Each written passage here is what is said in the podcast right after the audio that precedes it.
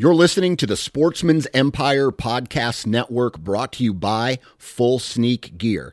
Check out their entire lineup at fullsneakgear.com. Also, be sure to check out our entire stable of podcasts at sportsmansempire.com. Interstate Batteries offers a wide variety of batteries for your everyday needs.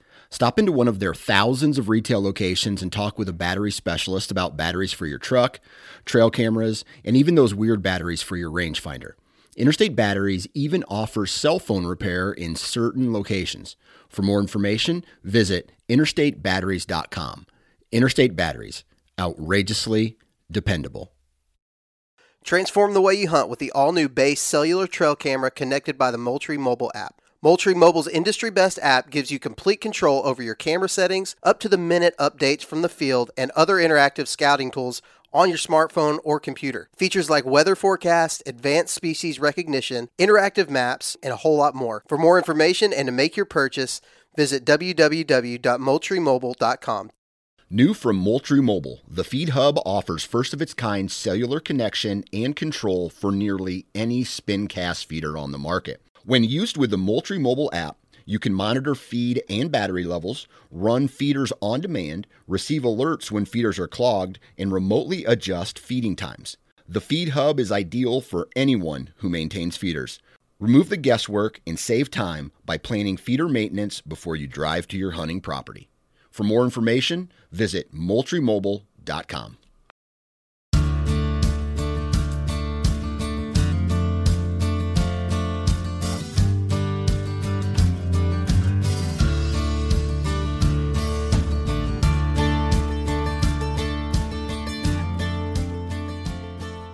Thanks for tuning in to another episode of the Pennsylvania Woodsman Podcast. Got Mitchell Shirk and Robbie Henney. How you doing, Mitchell? just another day in paradise. I heard you were getting ready for football practice already. You guys have like a spring session going on, or are you just like doing regular housekeeping stuff leading into summer? Um, we have a spring session that's coming up here in May. Um, I know they're really trying to get the middle school team more involved in the, with the varsity team and getting on the same schedule, getting guys ready for when they move up to varsity. Um, so my head coach has been reaching out to us a lot, trying to get in the weight room, and then I think Wednesday nights we're gonna start doing. I think sometime in May start doing uh, summer sessions, May, June, July already. So it's only an hour and a half. I think like six, seven thirty. So um, check kind of see what type of guys we have and and get prepared for the season. We're going into a new offense this year too, so that extra practice will help. Are But- you looking forward to the new offense? I mean, it'll be something different. I don't know going into a spread offense. Never did a spread offense before, so I don't think it's going to be as complex when it comes to running backs knowing a lot of rules. But who know? I don't. I, I have no clue. I'm I'm looking forward to it. I'm looking forward to it. So it's going to be a learning curve for you just as much as Yeah, probably for- the team. Yeah, for everyone. And the other two coaches, three coaches who I coach with at the middle school level, they're all older, so they're real old school. So they don't know. They they're even further behind than I am. So it'll be. I can't really say it'll be an interesting season. I think it'll be a pretty decent season, but I think it'll. It'll be a lot of learning going on for both the players and us. But just happy springs. Spring's finally coming now. You got that right. I was up at a farm the other day. I had a meeting with a grower, one of my new clients. We were going through some herbicide stuff. We were going through some fertilizer stuff for his his farm. He's got like 125 acres. He's planting soybeans. But anyway, we were out in the just at the parking lot of his farm. it was like I don't know 12, 1 o'clock in the afternoon. It was beautiful. It was like that first stretch of bluebird weather Yep. that we had there.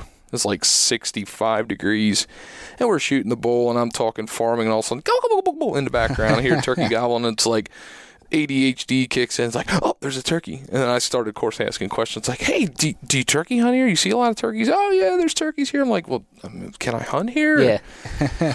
He's like, you can do whatever. I don't care. That's the cool thing about a lot of the farmers I work with. Most of them don't care. You can just, Yeah. a lot of them would let you go hunting. I mean, I have some places that I could go hunting, and there's just not enough time in the day. Yeah, no, I know, and especially with, I mean, I know I'd get pumped up if I was, if I was traveling around and seeing all sorts of game all the time and on the on the farms. But it always seems like March takes forever to get through, and now it's already what the third, fourth week, third week of April already, almost end of April. It's- Turkey yeah, season's uh, a yeah, as week we're away. as we're recording this, it's uh, it's two weeks. But yeah, when this when this episode drops, we're we're going into like the last week before season here, and I mean, I'm uh, that episode we did, you know, talk with Matt Dale. I mean, I that guy got me fired up. I yeah, mean, he knows a lot of information. He he knows a lot a lot about his turkey hunting. That's for sure. And he said too, he's like turkey hunting is almost. He said this to me in conversation the one day. He's like, turkey hunting, like people, like, it's like it's like a cult. Yeah. Like like everybody's got their own method to their madness, and this is the way to do it, and everybody else is wrong, kind of deal. And it, it just made me laugh because he's like, turkeys are turkeys are turkeys, and he's Yep. like, you know just it was uh it was just I it it was all stuff like I knew like I, I turkey hunted in the fall and- and I rarely do anymore but like those are all the stuff you talk about like following sign reading sign trying to find turkeys you know you know turkeys being turkeys Yeah. kind of deal and he's I think he said it in our episode if you're if you're a good fall hunter you'll be a really good spring hunter Yep. and like all those concepts he was basing on like it's stuff that somewhere in my in my mind I had some of that information stored but I'll be the first to admit, like I was going around just letting it rip, trying to find a bird that wanted to play the script for a while.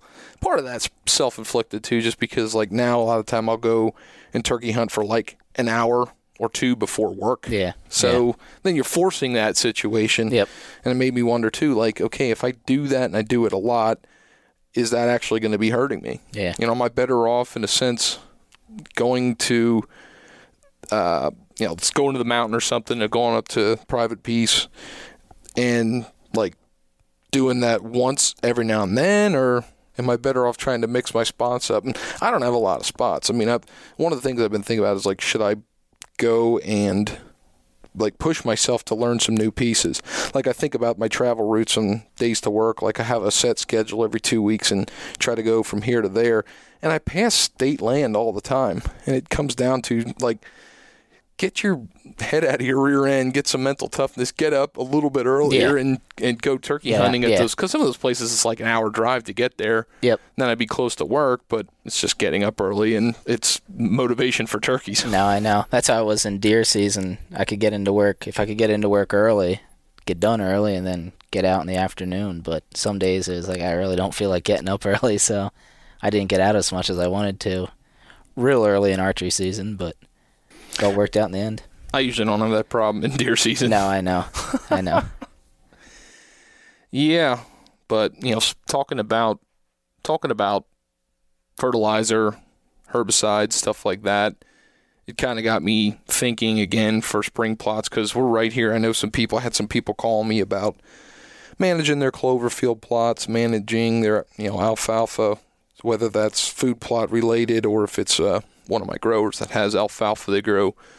They grow for um, grow for harvest for cattle or, or for hay and the the clover conversation is uh, is always big this year, and I kind of wanted to talk about spring plots today. And I mean, the first thing I wanted to talk about was clover and alfalfa. I had said this before in another episode a few weeks back that there's there's a lot of information out right now about when to plant clover, and there, there's one very well known um, habitat manager, consultant person who I have a lot of respect for. But he's done some videos on clover, and he says that spring is like the worst time to plant clover. And I completely disagree with him, but it's under context. And I think food plotters get this habit of finding something that they want to try. They try it one time, and if it fails, they'll never ever do it again or figure out why it failed. They just know it failed. Yeah, they just yeah, Yeah. So like, you know, that instance somebody saying, you know, recommend you know, if I recommended to you, Robbie, to, you know, don't plant your clover this spring, plant it this fall. We got to take it out of context. We are, as this episode airs, um, third week of April, and where we're at in Pennsylvania, here in the southern half of the state, we are. I would basically say this is the last week that I would even consider to plant clover. In fact, in this in the southern half of the state, I probably wouldn't do it anymore. Now is that because of the I assume the weather.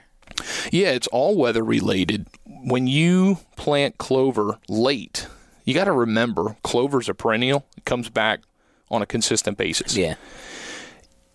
Uh, perennials take a very, very long time to establish, it relative to to like an annual Yeah, plant. yep, like if yep. you if you planted oats, like sometimes I think you throw oats and then you turn your back and then they poke out of the ground. Okay. Like Yeah, yeah. No, I'm. I'm exaggerating, but Yeah. like that's how vigorous they are because they got an annual life cycle. They're trying to push and make seed in one year, and perennials have you know numerous years. You know, manage a clover plot. I know people have done it over ten years.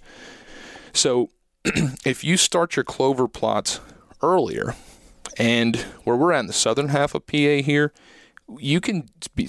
I've seen clover started the last week of March, and clover will germinate at a, at a lower temperature. I should have uh, looked this up because it's escaping my mind. Like I know, you know, corn and beans, we can usually do that at soil temperatures around, you know, 50 degrees or above. You can go lower. I prefer not to, but you can. We do in farming all the time. But clover's lower than that. And you can get started earlier, but the, the, the reason you would start earlier is not because the clover can, but it's because the weeds that are in the soil, they will germinate at a warmer temperature Okay. and they're vigorous. Yeah. So if you plant when it's too late and the soil's starting to really warm up, your annual weeds are going to take off a lot faster than your clover, Okay. Yep. and then it chokes Yep. it out. And you can spray your clover, and we're, I want to talk about herbicides real quick. You can spray your clover. The thing is, most of the herbicides you're spraying, you have to wait until the clover gets its third trifoliate leaf. So basically, just shoots one, two off the main stem, three, and then you can spray it. It's labeled good.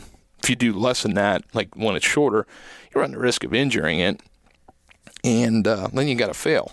So I know people that when they're planting the same time you'd be planting corn and beans in May, they want to plant clover, and that's the, it is the biggest time to fail. So if you're going off of that mentality, you, you are going to fail. Yeah.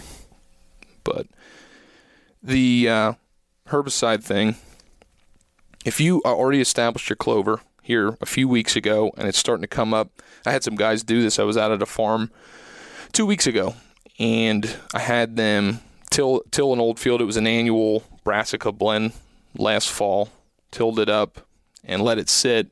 We had some some sunshine and stuff and warmed the soil up. We're starting to get some new weeds popping up and uh, he he sprayed it dead then, and he uh, broadcasted and, and cold-packed it. He actually cold-packed it, broadcasted a seed, and cold-packed it again. That should be a great stand, and that stand shouldn't have a lot of weed competition. And then give it about yeah 30 days, 45 days, somewhere in that range. We'll be able to hit it with herbicide the everybody else who has clover, alfalfa, chicory, if it's established now, I'd be getting ready to hit it with herbicide. Um, you know, you want to hit herbicide when weeds are small. We're so used to Roundup. I mean, if you go out at, at your place and you fill up Roundup in just a spray jug on your backpack Yep. sprayer, you can spray. I mean, what's some of the tall stuff you've probably sprayed and killed it dead? Yeah. you know, you can hit stuff that's a that's a knee high and oh, above. yeah. I mean, Roundup just kills it. Yep. And with the herbicides you use over top of clover, chicory, and stuff like that, you want to hit the when the weeds are small. I mean, two inches or less is ideal because then it kills them when they're young. They're susceptible. Yep. And then let the clover take off. So touch and base, I've talked about this before, but I want to say it again. Herbicides on top of pure pure strain clover using Butyrac and Imazethapyr, which is uh, a trade name called Pursuit. You know, if you've used the Whitetail Institute stuff, Slay, that's the same chemicals.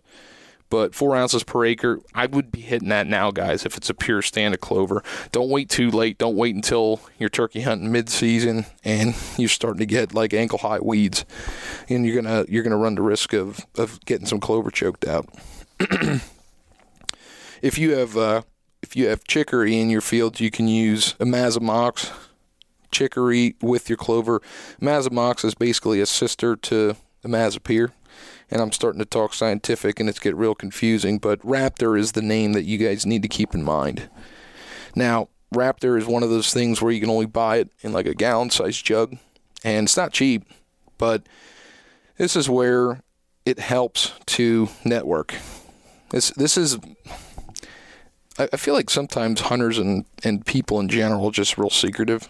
They don't want to share information and help each other. And like I see herbicides as one of the biggest opportunities for guys to network, because if you've all got a clover plot, and instead of somebody blind, buying uh, a big jug that's you know 400 bucks, and you know it, it going bad before you can use it. I mean, if you've only got an acre of of, of herbicide, acre of clover, and you've got a gallon jug worth of herbicide, I mean, it'll take you over 10 years to use that. Yeah.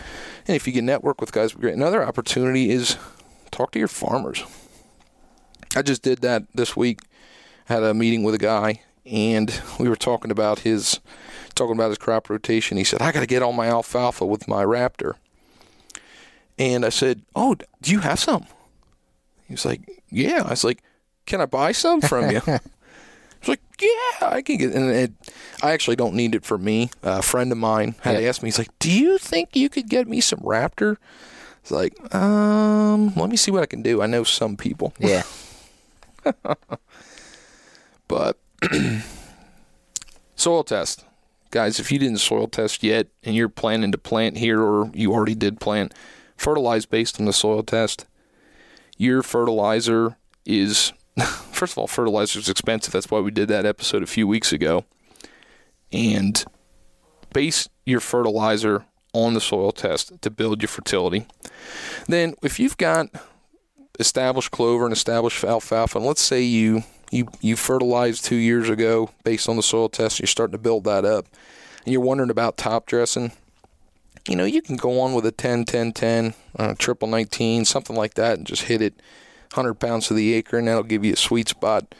But uh, I usually just put some some potassium on it using 0060 potash. Uh, that's a demanding nutrient, and you know you got to think about it. Every time deer eat something, they're taking that nutrient, you know, somewhere around half half of the just figure half. I mean, it's not exactly half, but anyway, they're taking it, and the minute they walk out of the field, that nutrient leaves the field. So that's demanding. You got to replace it, and then uh, if you want to give it nitrogen, you know, clover doesn't need it; it fixes its own. But sometimes you can you can sweeten stuff up with nitrogen, but. So, I one of the reasons I wanted to talk about this stuff, and I got Robbie on here. As I'm talking about it, how much of that did I lose you on, Robbie? Uh, quite a bit. I mean, once you, I can't. I can say the terminology you're using. I've heard before, or I know at least a little bit about. Um, what I get lost on now, I'm very much a beginner at it. But I, what I get lost on is maybe the, uh, uh, basically where you start, what what to use, and what and what uh, order to do stuff in and is it smart or not? How much how much research I guess do you, do you have to do prior? I was I think the question that basically came to my mind is so you know we have my dad and I and my my brother we have land up in New York that I know my dad wants you to get on to start thinking about trying to get food plots on. Sure. and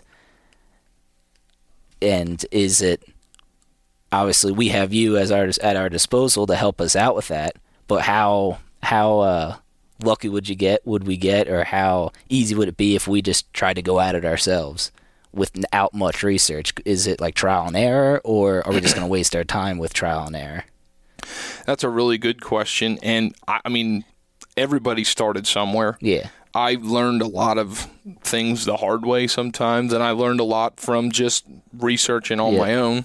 And I guess a lot of it is too. You gotta at least have a l- know the land a little bit. You gotta know what. I mean, I might be wrong, but you probably have to know what sort of crops are around in that area, what grows well, what, especially a heavily wooded area like we have. Now there's agriculture around it, but what types of trees are growing there, if anything can grow? Because I'm sure some of these need more sunlight than others, and Well, yeah, and I think that's a really good a good segue kind of into what I wanted to talk about next. And you know, with spring planting comes everybody. You know, everybody sees farmers going out. They've had cabin fever all year. They want to get on their property. They want to plant. They want to plant. And I ask the question all the time: Should you be planting in the spring? And it kind of goes along with what you're saying. Like, how well would I do if I just kind of went at it and winged it? Or, and the other thing you said is, is does the shoe fit? Yep. Kind of like, is this the right situation? And talking about summer plantings, corn and soybeans, I have seen some very large fails in the world of corn and soybean plots. So again, I asked the question, you know, thinking relative to the Northeast and how parcels lay out. I mean, you look at a parcel map on any kind of mapping unit, and I don't know what the average parcel size is, but so many of them are chopped up and small. A lot of us have, you know, anywhere from 10, 20, 30, 40 acres. And you ask the case, should you be planting corn and soybeans, you know, on your small plots? Uh, I can think of some some some of my farmers that I've worked with that have properties that they they hunt on and it just makes sense for them. They got a corn planter, they got a drill, they got leftover corn and soybean seed. Well, hey, why wouldn't we plant it with corn and soybeans? Deer love corn and soybeans, and they do. But the problem is, you you take it into the scale of small food plots like we're used to, and I'm talking small. A two acre food plot is a small food plot, most cases, and a two acre plot. I've seen two acre food plots planted in corn in May, and when I went through them in August, September, sometime looked at them, there wasn't any corn at all left. Like they ate them before the they ate them before the corn ever produced a cob, before it ever pollinated, yeah. or as it pollinated, it just bit it there and it was gone. Yeah. So, should you plant corn and soybeans? I think it goes back to scale back to that neighborhood.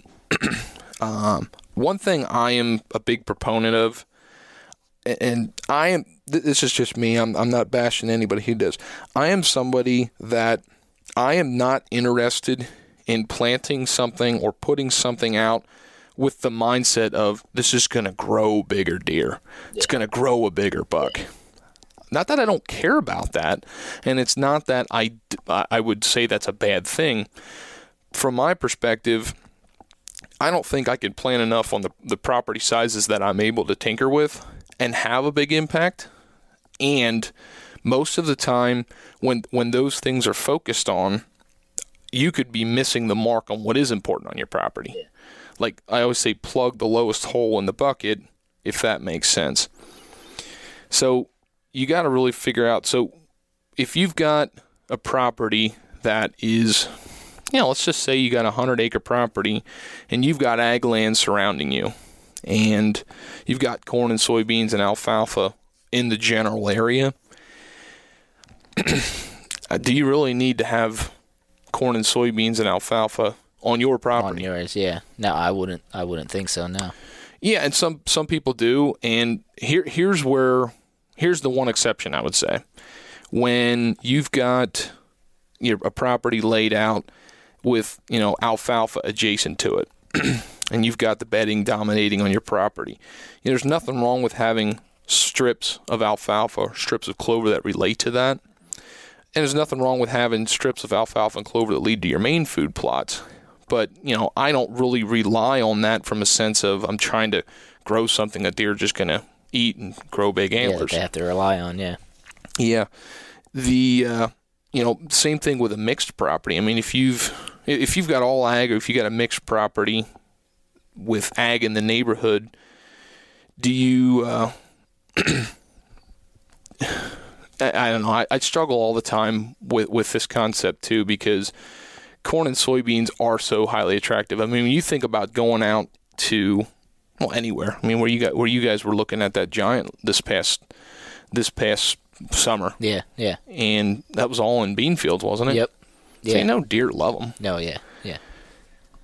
But I, I think the most important thing that people have to focus on is: Are you going to have that left over in the fall? I think is is basically what it comes down to. Like, are, are, does your property layout, does your deer density lay out that you can plant corn and soybeans with the acreage you have and still have enough left over.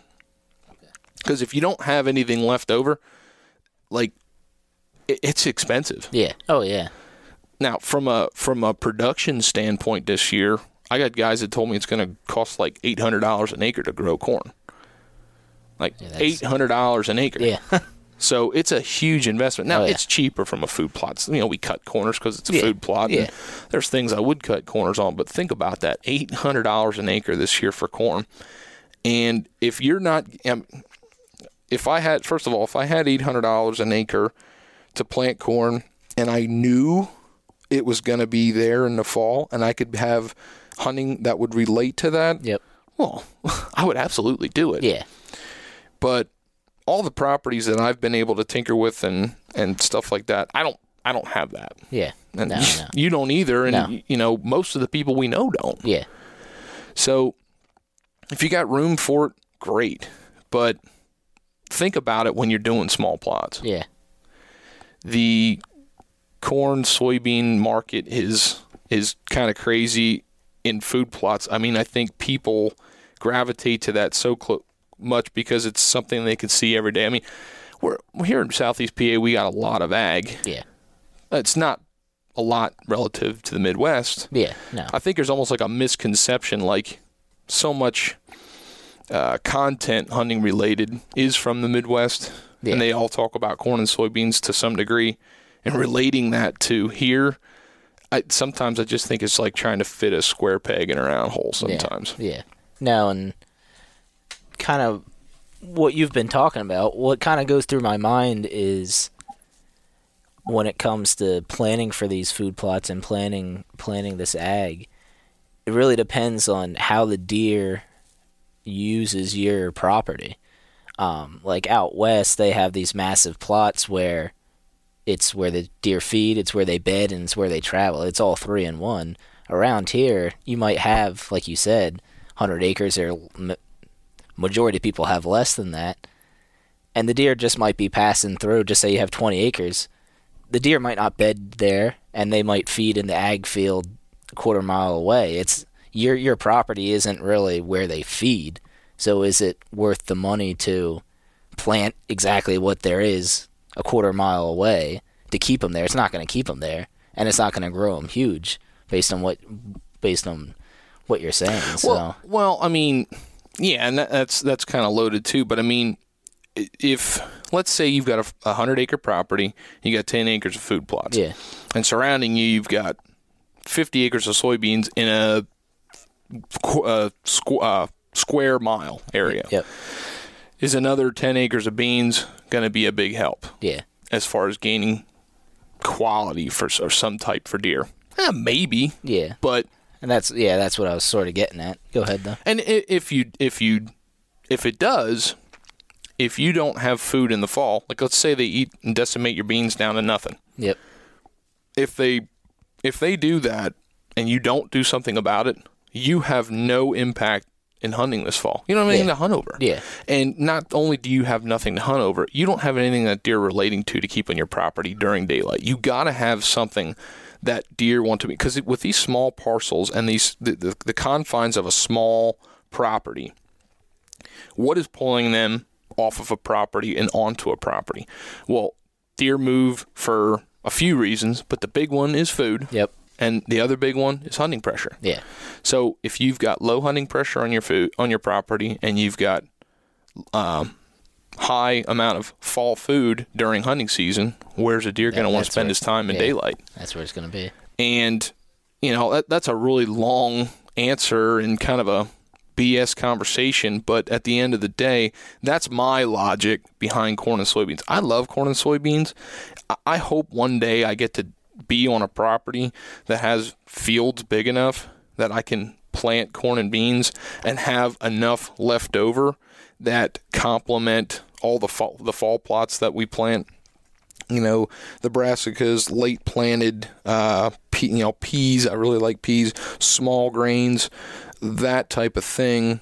You know, fall annual clovers, anything like that. Like those are all great fall food plots on small properties that deer can relate to before they go to ag. Yeah, But I, I like it from the sense that if I could have corn and beans, why wouldn't I? yep, because if corn, you know, if you have corn and beans on your property that are saved and they get cut and harvested everywhere else except your property, well, the minute that that gets cut and harvested and there's still some on your property, then you're going to pull more deer. yeah. But you got to get to November to do that. do- yep, No, if if they're eating it in your small piece, that, that's like um, I have places throughout the state, central Pennsylvania, farmers that are just dealing with really really high deer pres- pressure. I mean, they'll, have you know. 50 acre fields that'll have 100 plus deer in in a night and it's all all soybeans and they they can decimate your crop and it's it gets costly and one of the things we've done to try to combat that is combine fields where where possible. I mean, we use good farming practices to try to minimize erosion. You know, the old strips that we have in Pennsylvania, they were set up because years ago when we did a lot of tillage, you know, it it reduced the amount of erosion and soil movement in a field when you had different crops in different fields because the rotation was different. yep. You minimize that erosion. And now that we've got cover cropping and no-till and all these these you know farming things, and we're reducing that, we're able to combine fields. Well, think about every time you talk about deer and deer hunting, everybody's like edge, edge, edge, edge, edge. Deer edge oriented. Yeah. You know, uh, the the chop off is is a new edge, and when it meets a swamp edge, that's another edge, and you get into a conifer stand versus a hardwood stand, like all those edges. Yep. That creates diversity. That creates wildlife attraction, and deer like to run those edges. Well, think about it from the perspective of fields. You know, we, we take these fields and they have just just picture a 10 acre sh- sh- section that is two acres with five fields. It's a strip. It goes corn, beans, corn, beans, corn.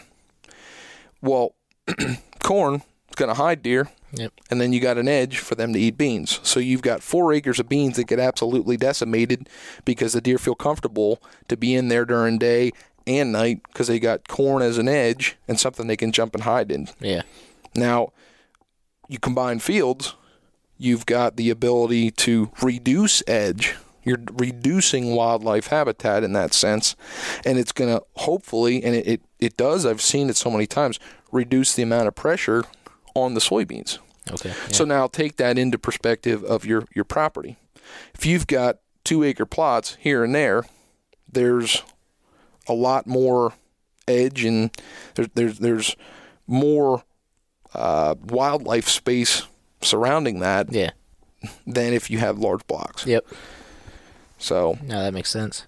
yeah, it makes sense, but I'm just amazed how many people like it's it's so much better than it used to be now. And I, I like I said, I didn't I didn't learn this because I'm a genius. I learned it from other people, and I want to talk about some of this stuff because I've seen failures, and I'd, I'd like other people to not waste hundreds and thousands of dollars on plots because what what irks me to no end is when people talk about food plots and they're like, they don't work, they don't work. You had a bad experience. Yeah. Yeah. But so anyway, that was kind of my my rant on if the shoe fits and when it's a good case. Yep. I can't wait to hopefully get up to the, that property that you guys have in New York and, and take a look at it and just brainstorm how we can put plots on to make better hunting. Yeah, and I think I know my dad's pumped about it because it is tough. It's going to be tough up there because we don't get up there a lot in the in the off season. We try to get up. I now I'm being. I'm. Uh, we try to get up maybe twice in the spring, twice in the summer, twice before the season starts, and then during the season. And we want to get up there more for archery. And then the way everything works out with Pennsylvania, New York seasons, uh, it's archery season, kind of overlaps with ours, and then they have their rifle season, and then we have our rifle season, and then they have their second season right after our rifle. So that second season would be awesome to get up and archery hunt again. But like I said, we don't get up there a whole lot to really to really take care of a food plot. But my dad, what I was gonna say, my dad's pretty pumped about it because the, where we're at, the one side of our property gets pretty decent hunting pressure. The other side is ag fields, and then the other side not too much pressure. But the fourth side then is state game lands. Yeah. So we're kind of in the middle of like three different scenarios where, based on what we've seen so far, and with how the winter is uh, up there, it's a little bit it's south central, uh, maybe more central New York. So it's pretty severe winters, and we see a lot of deer movement, but just on like one corner, one qu- quarter of the property. Mm-hmm. And we're Right. sort of hoping that if we get these food plots in, we can kind of either they stay there more or they start traveling through more than a quarter of it. They Right. start traveling through th- three quarters of it. So Yeah, you got 50 acres. You want to maximize 50 acres as much Yeah. as you possibly can. Yep. I mean, it sounds like the hunts you guys have had and stuff. You're, you. I mean, you guys have killed some deer and seen Yeah. some deer, but it seems like it's a pass-through property. You know, it'd be awesome if we could figure out a way how to keep deer on, and I think we can do that with Yeah. food plots. But it, it's a learning curve. I mean, every there, there's no one size fits all to any of this. Anybody that tells you that, they probably don't have enough experience. I mean, some of the stuff I'm talking about probably sounds like a one size fit all, and that's because I'm still learning. Yep. You know, there's there's you know, the more properties and stuff you tinker with, the better. I just know from the case in point, like I've been able to hunt southeast PA, central PA, north central PA, anything from you know heavier ag to minimal ag to I mean complete big woods, and I've just been fortunate that with farming and all the, the places I get to go and see how wildlife interacts with cropland, and then also how wildlife interacts with uh, properties that people hunt. You know, so often I'll go to a farm and like, hey, you want to come check out my food plots? Yeah. I do that all the time, and just seeing like th- this in my mind, this isn't working yeah, it's it's and how you can change that. But if anybody is going to be planting corn and soybeans this year, I wanted to touch base on just some things I think that could really help you in the long run if you're planting them. First of all, I wanted to just touch base on no-till versus conventional. This is a hot topic right now. You've seen tons of videos on YouTube, no-till, no-till plots this, no-till plots that. I love no-till. There's a lot of very important advantages to no-till, but it's not this magic dust. It is a learning curve and you need to change your mindset. You need to change some things, equipment related and timing related and stuff like that. And there's things you got to learn in order to make it work. Um, so let's go on a on a scale, uh, a big scale. Let's say you know we we we've done some plots with drills. Uh, I could probably find a two row corn planter that I could do something with if I wanted to. But if, if you're somebody that has the ability to use that type of equipment, uh, the biggest thing is just moisture management, making sure you don't plant too wet. Now, food plotters often say, well, I'm going to plant this Saturday because that's when I'm free. yeah, And if it rained like crazy all week, you know, a lot of people conventionally food plotters, they just disc it anyway and just say, well, it'll dry out. I got bare dirt and I'll throw throw seed on it. First of all, it's terrible for the soil and it's terrible long term. Uh, some people don't care. I, I do, and there's there's a lot of benefits that I'll bore you with scientifically if and and just soil related that it, nobody's going to care about. But um, if you can make sure it's fit, I mean, if you can grab dirt, squeeze it in your hand, and it balls up, it's too wet. You know, it should crumble apart, and you want to do that. but most food plotters don't do no-till plots because of that. What I just said. There's a, that one of the biggest disadvantages is no-till is easier with equipment. You can do no-till without equipment. And there's a lot of great information out there, and I'm going to talk about some stuff today. But I don't think you can do no-till soybeans and no-till corn without a planter or a drill okay, without doing it. So if you guys are doing conventional, um, just a couple quick notes. A bag of corn seed is roughly 80,000 seeds. It's going to get you roughly two and a half acres. I usually figure if you're broadcasting 32,000 seeds per acre, most places, let's figure we're going to have a little bit of loss because we're doing a broadcast and cultipack method on bare dirt. We're going to have a little bit more loss. You might be somewhere in that 28 to 30,000. That's that's probably pretty good for almost anywhere in the state. But you're going to till your soil. You're going to have bare dirt showing. Disc your seed in. Two inches is where you want corn seed. Uh, any seed for that matter. We usually figure the size of the seed times five and that's usually like the maximum depth we shoot for. So think about the size of a corn seed. Yep. You know, one, two, three, four, five. Right there is a pretty sweet spot. That's roughly two inches. Okay. and that's usually what I what I shoot for. Um, cultipack and cultipack is the most important thing when you're doing conventional. Guys if you don't have a cultipacker do something to pack it whether it's your tires or you drag a tree across it or something to pack the seed get the air pockets out smooth the field out. It's important.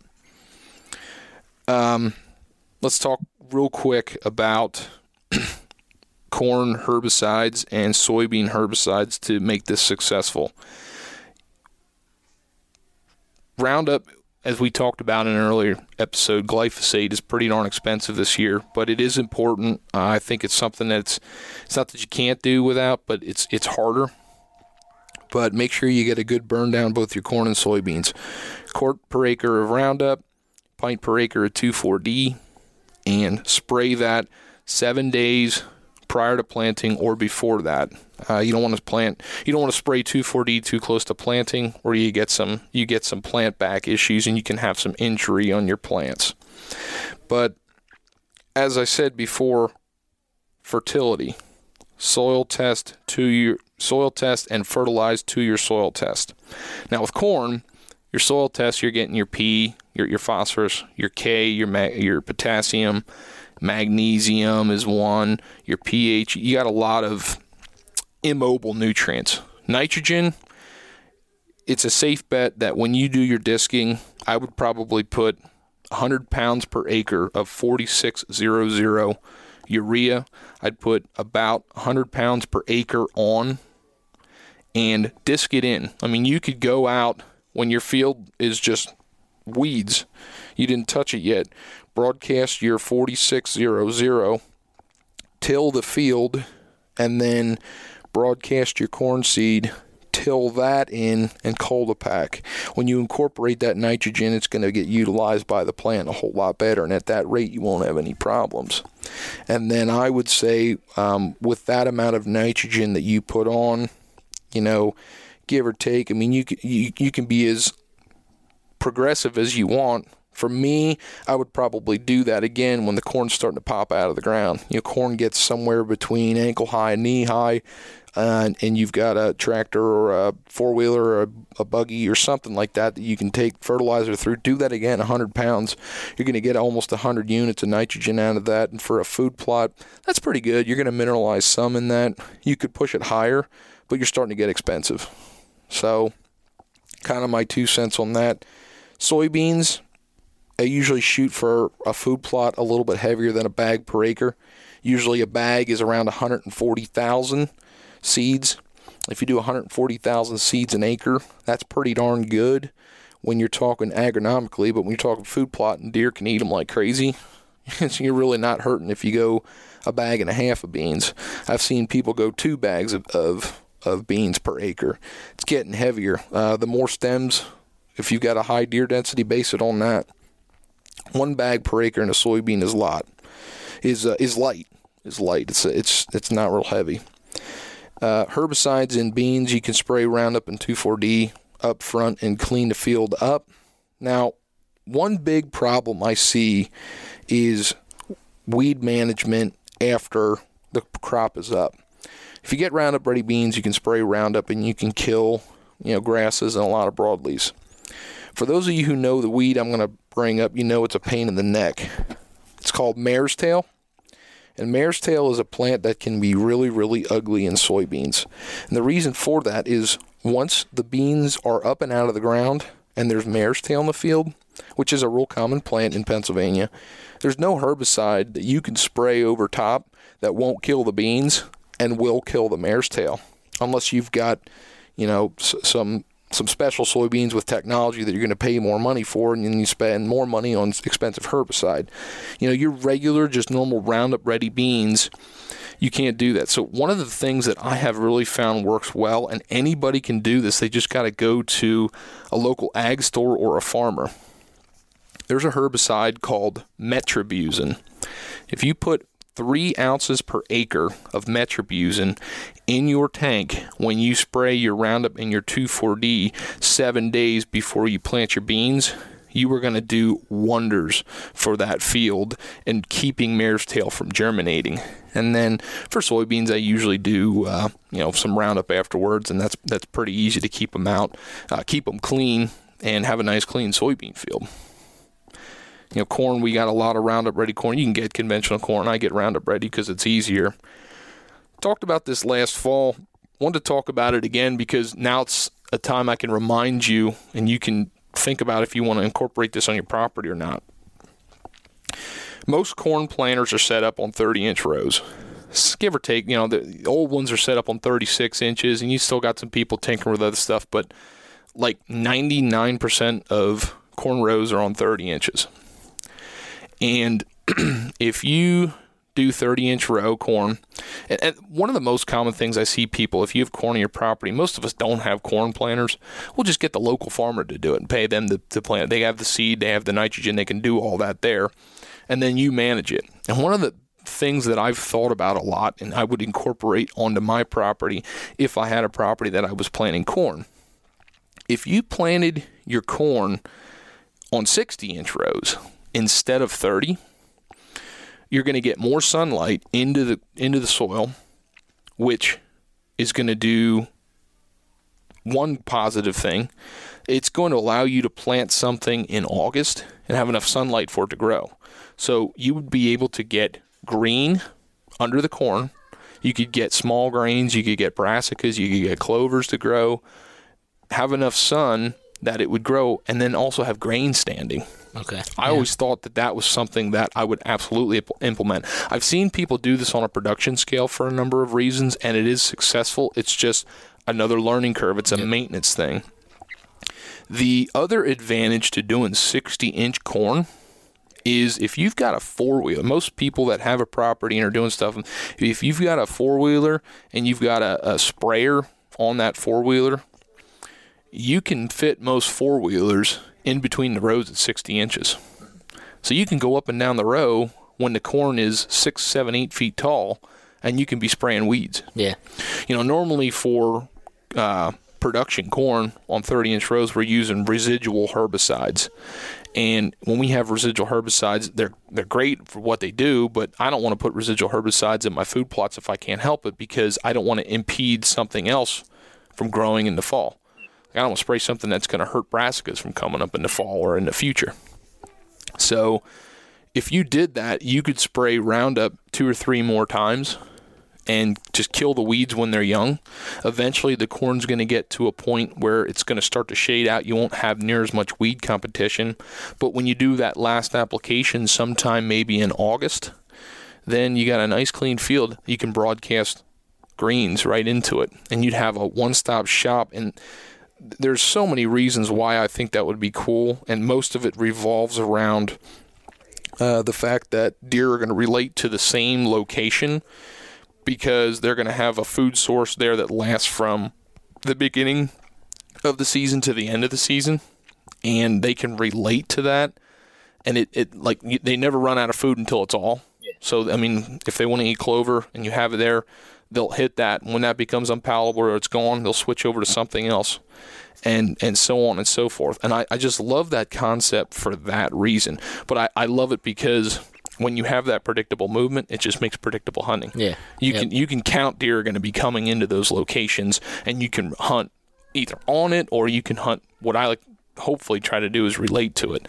I mean, we we do a lot of hunting on plots because we have uh, box blinds if I didn't have box blinds, I, would first of all I think think I'd feel lost. I think they're awesome, yeah. which which sounds sounds foolish. Anybody who listens to this and they're not a food plotter, they're gonna this guy's an idiot, but or, or, he's spoiled, and, and, maybe that's the case. But I mean, they are a great tool. Um, but I, you know, all I was saying was lead finding a place an ambush spot leading to it would be it's just a great opportunity. Oh man, Did I lose you yet? Nope, not yet. no, I. Uh, it's a lot of information to take in, but it seems like one of those things that when you start doing it, you'll sort of catch on to to the processes of it quick. It, I mean, it sound like a nerd here, but it kind of reminds me of some engineering work that I do. That if someone just explains it to you, it's like, oh my gosh, what are you talking about? But when you start doing it, you start practice practicing it, whether you fail or you succeed, you'll learn at it, and then it'll just kind of be like I can't say clockwork, but it'll yeah. you'll get the processes down. You'll get and you can start trying new things then, and that's what it kind of sounds like. You just gotta be patient and persistent with it. Sort of like anything with hunting. Well, it is, and you got to keep in mind, like when it comes to the farming and it comes to the food plotting. I mean, the food plots aren't my day to day life, but ag is. Yeah. You know, ag is. Eh, they, so, a lot of this conversation. I mean, it's it it probably is.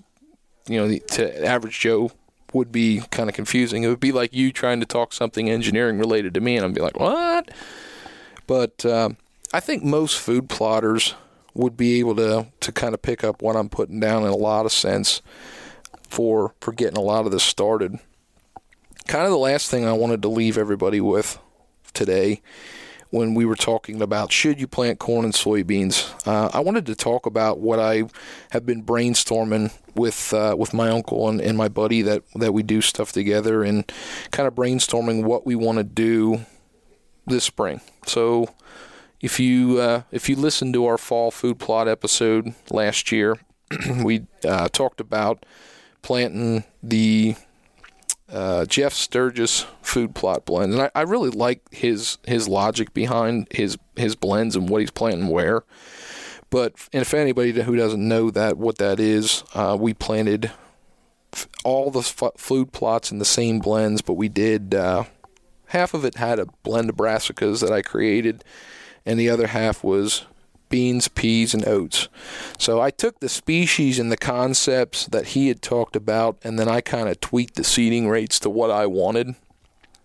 I went really heavy on peas, um, lighter on beans, and the oats were a nurse crop. They were important in that section because the oats grow up, and peas are viney. They'll grow up the oats, so it helps them kind of get going.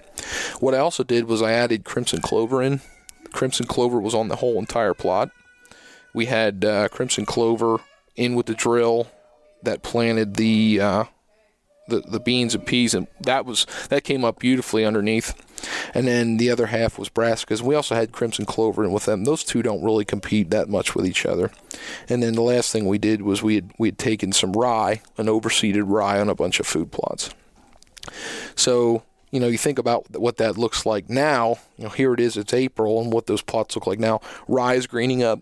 You got some leftover brassicas, some clover popping up here and there. And then we got some weeds. We got chickweed. We got uh, some grasses and stuff like that.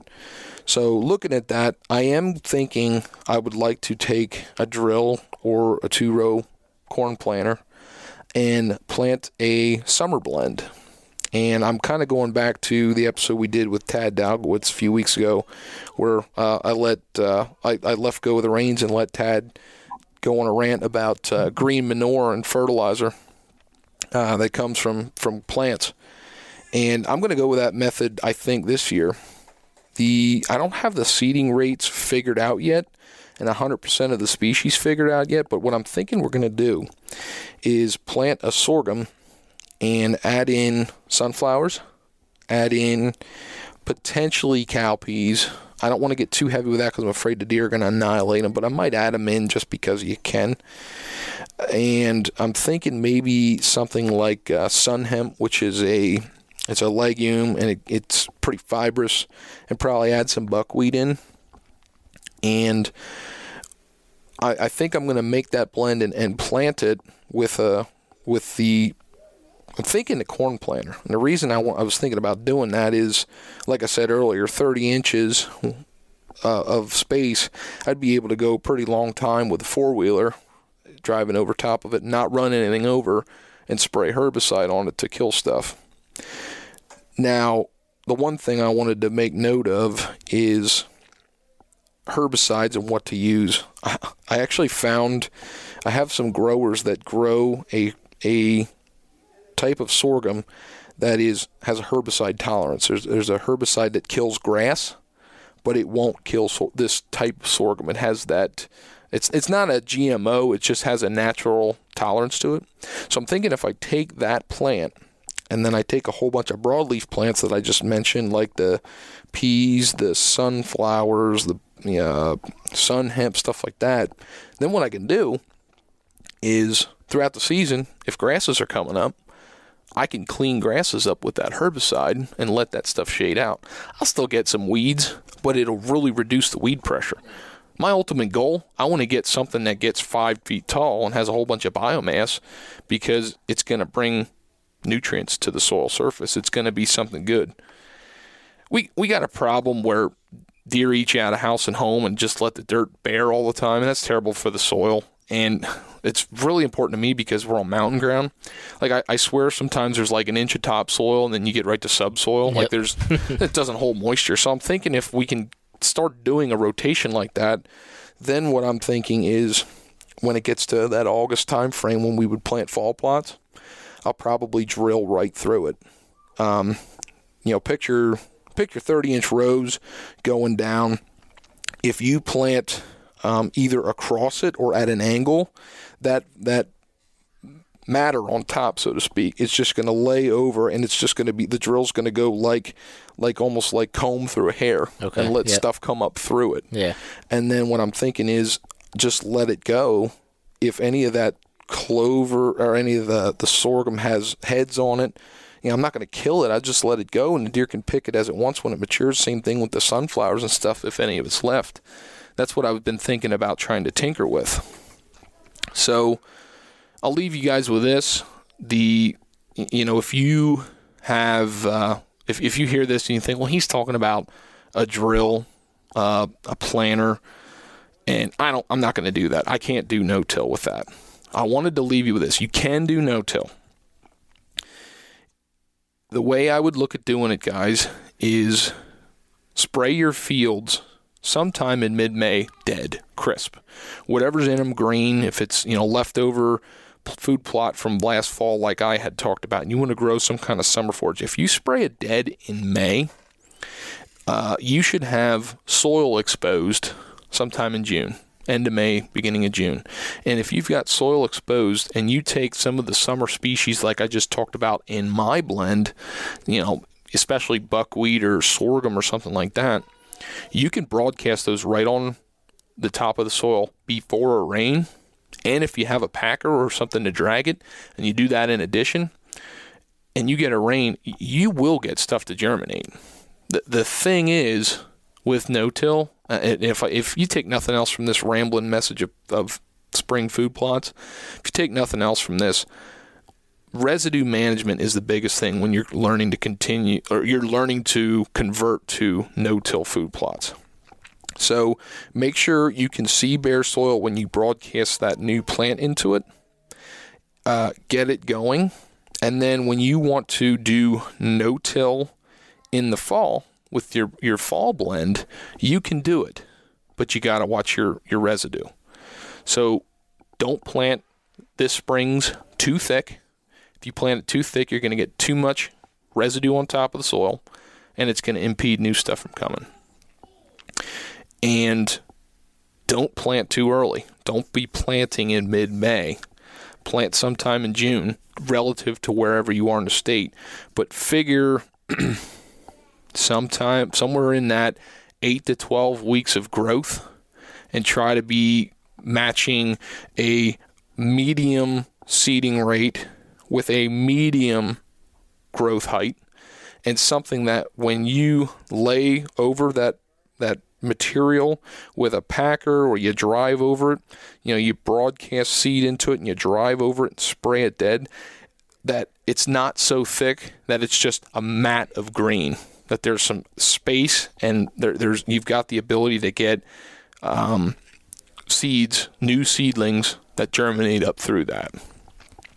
So no-till is something that I, want everybody to really consider. I think everybody can do it. When you get the hang of stuff and you can pick people's brain on how they've done it, you'll realize you can save yourself a whole lot of time in the long run. The problem is it's just a learning curve. I went to a, a food plot seminar one time and the guy that was doing the seminar was a really, really knowledgeable guy. But the first thing out of his mouth was like, forget about that no-till. Your your disc will never fail you in plant. And me being me, that just cringe Yeah. it just it's you can do so much better long run if you don't Yeah.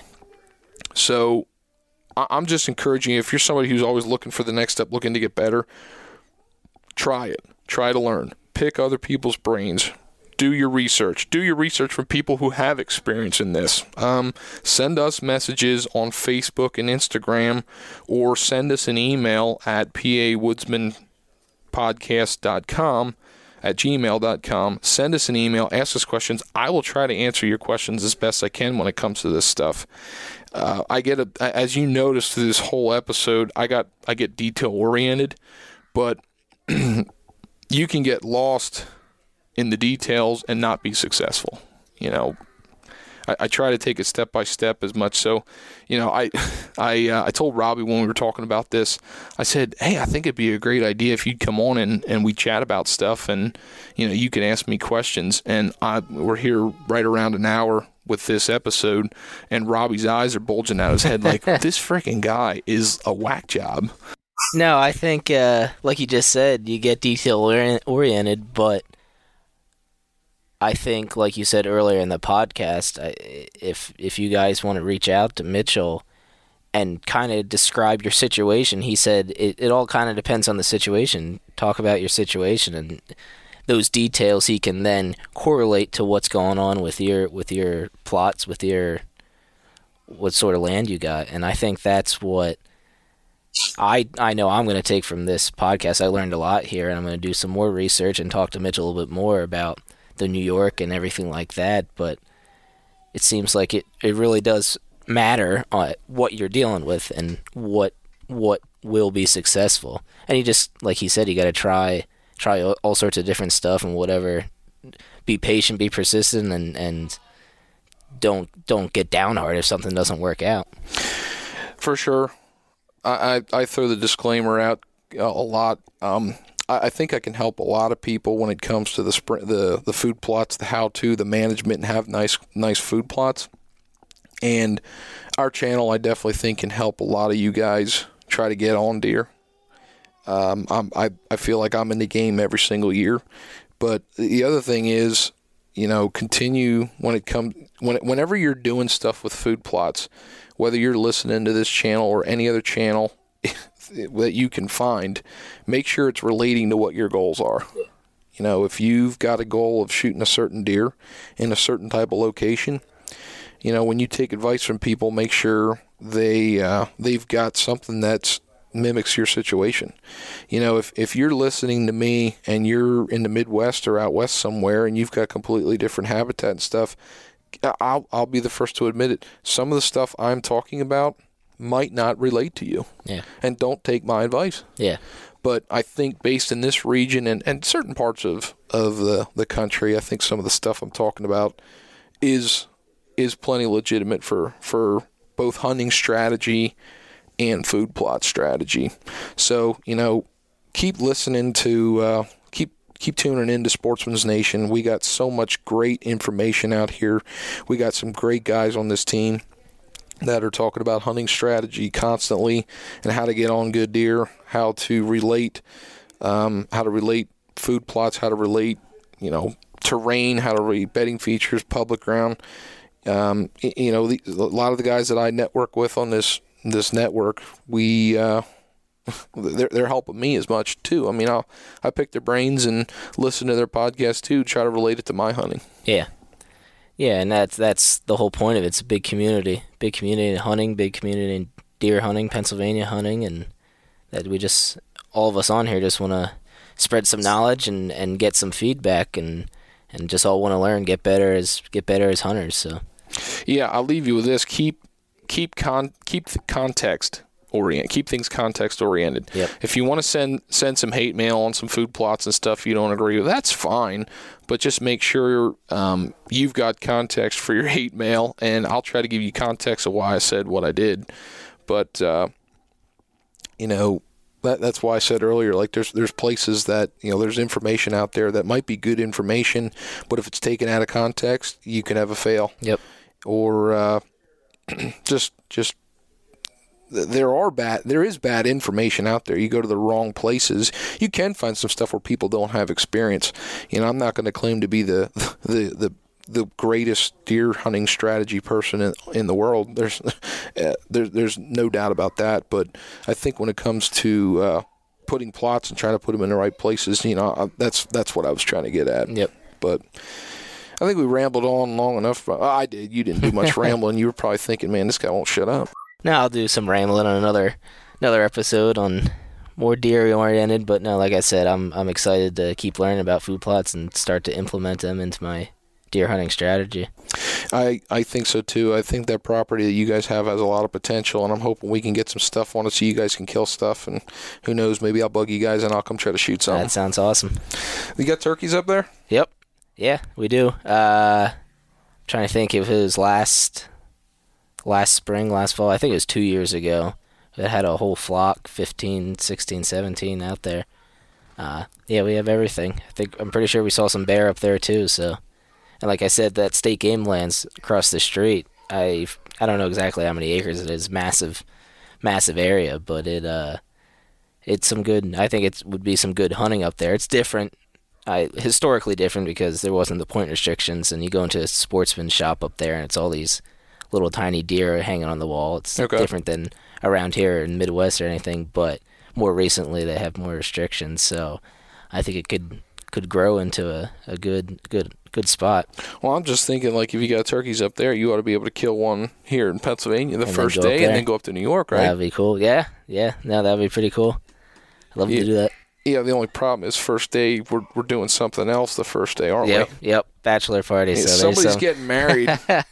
Yeah, so there's gonna. I said we can we can go if guys want to go out, they can go out. Doesn't matter to me. But yeah, but I said to Robbie's like, Robbie, this is your weekend. This is your bachelor party. You know, we're going to camp. I'm like, what do you want to do? Do you want to go turkey hunting? You were like, nah, I'll probably just hang out in camp. well, I, like what uh, uh, Matt said last week. Uh, Matt Dale said he said the best hunting in PA is mid May. So I'm just gonna go by that strategy. oh, oh, that might be true, but I think the best time to go hunting is when you can go. yeah, so. I know exactly. But well, hey, um, thanks for listening, guys. Hopefully, you made it to the end of our food plot rant. Um, hopefully, you took something from it. Don't be uh, don't be afraid to send us some some messages if you got any questions, and uh, we'll catch you on the next one. Yep. See you guys.